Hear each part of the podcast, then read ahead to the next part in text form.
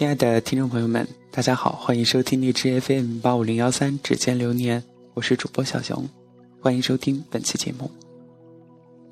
来找我治疗的情绪困扰者都有一个特色，就是怨命、怨命运、命运不公、命运太坎坷。他们普遍觉得自己比其他人遇上厄运的几率更高，自命不幸，终日。活在负面情绪笼罩的绝境中。人是有趣的矛盾生物，明知道事情总有正反两面，就是宁愿选择把眼睛盯着负面，拒绝调整心理。乐活，乐活的其中一个条件，正是愿意持续的调整心理，而非死守埋怨困局，自伤伤人。乐活，也就是。乐天一派，学习如何在绝境中可以放眼看见单纯美丽的风景，是乐活心疗的方向。譬如，朋友告诉我，她发现丈夫有外遇，绝望放弃，无法活下去时，恰巧遇上一位单亲妈妈，笑着教她跳舞、种花、养小猫，看到对方花一样的眼睛，知道原来自己从此也可以一样活得很好。尽管是一个人，人都会遇上打击，遇上打击，无力应对时，便得提升自己的情商，调整自己，学会接受，清理负面情绪。每个人都要学习一技傍身，磨练自己面对逆境的心理素质，让自己好过一点，也少为身边的人增添负面影响。成长。是学会成熟的处理处理各种不幸，减少制造情绪垃圾，自愿继续的走下去，不管前路有多么困难。面对不幸，需要的就是释放情绪。咱们中国人文化惯性就是习惯收藏情感，自制压抑，实在大可不必这样。有时候，简简单单的大哭一场，大叫一声，去做做运动。或者是吃一顿好饭，或者是选择向自己的好朋友倾诉，或者是买份礼物送给自己，这也是自我调整的治疗方式。记得那一天，治疗朋友小何教我一个释放负能量，甚至是调整癌细胞扩散的方法，就是尽情的大叫，然后喝一口蜂蜜，缓缓的吞下，更新自己。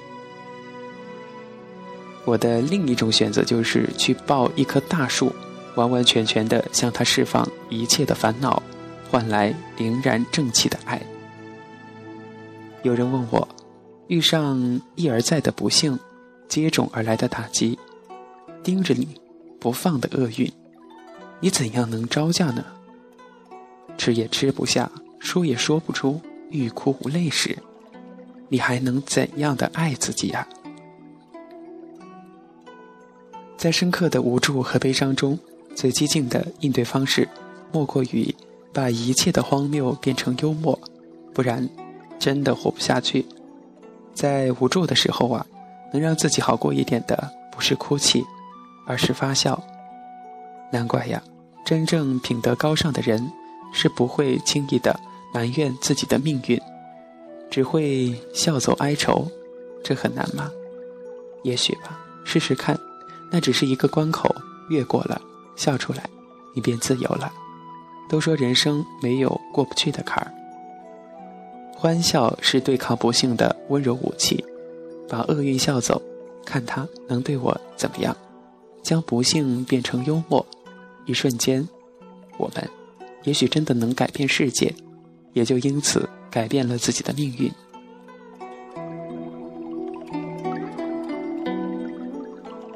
也许咱们现在的生活真的有些辛苦吧。可能你不知道，这个世界上有四千万孩子生活在单亲家庭中，其中有一千二百万是孤儿。从他们记事起就没见过自己的亲生父母。如果有人能让他们叫上一声妈妈的话，足以让他们幸福的热泪横流。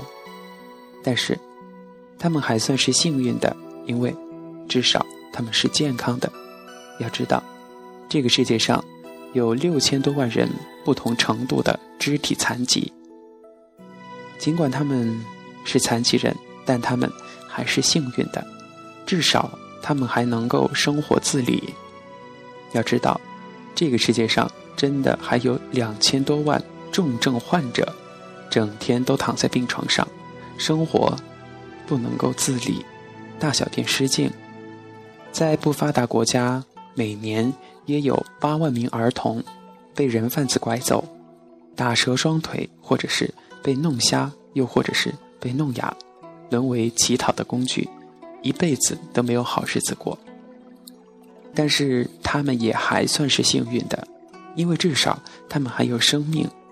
要知道，咱们这个世界上平均每天还有一百六十人死于飞来的横祸，平均每天就有一百多个人死去。譬如待在家里，天上落下一架飞机被砸死，又或者晴天一个响雷被劈死，或者是看流星的时候被一颗陨石击毙。当然，更多的是比如说车祸啊，或者是其他的各种意外事故。但是这些死者也还算是幸运的，因为至少他们死后不会受到大家的唾骂，不会被唾弃。要知道，这个世界上每年还有三万人死于各种冤案，他们被这些披着狼皮的羊的人以正义的名义杀死，死后。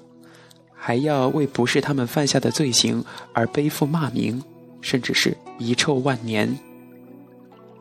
把这些东西想一想，做一下对比，你遇到的那点痛，其实真的不算什么。每个人的内心都是一座花园，需要你把欲念的杂草拔净，把爱的花粉传播，把爱的芳香分享，这样。你的花园才能够花团锦簇，生机盎然。人过一辈子肯定不是孤独的前行，总会遇到一些志同道合的人。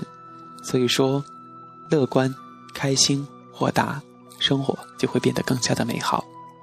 非常感谢大家收听本期节目，咱们下期节目再见。